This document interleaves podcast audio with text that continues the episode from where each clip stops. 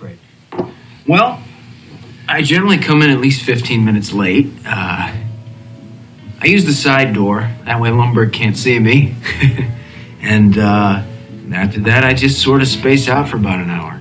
Uh, space out? yeah, I just stare at my desk. But it looks like I'm working.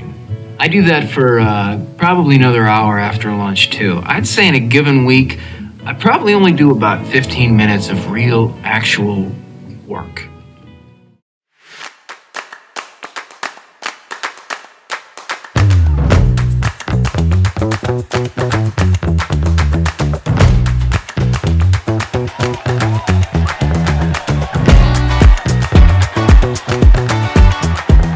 Hello and welcome back to Get Help Dad. It's Monday, March 27th, 2023.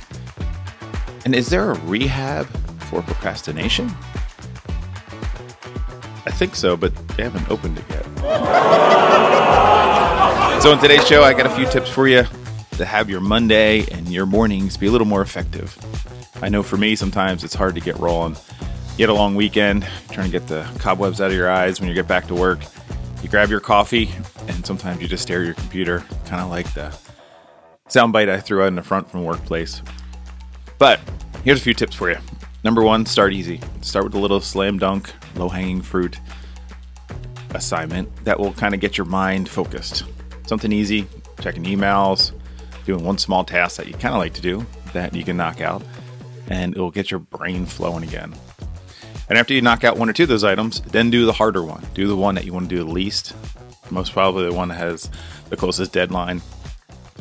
Those are usually the most biggest challenge. But if you can start chipping away, even if you knock it out for 15 or uh, half an hour, you can really get a lot more accomplished. I know it's kind of tough. I know life's kind of hard, but you're doing good.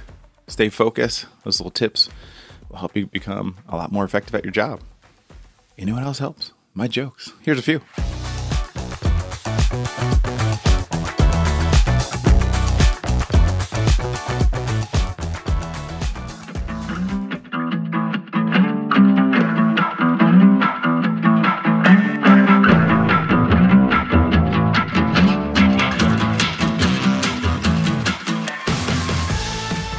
I have a master's degree in procrastination.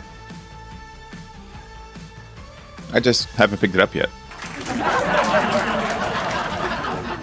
I finally found the perfect way to fix procrastination. But I'll have to tell you later. and lastly, I'm addicted to procrastination. But I can start anytime. Hey, hope you have a great week. I hope you're getting things knocked out.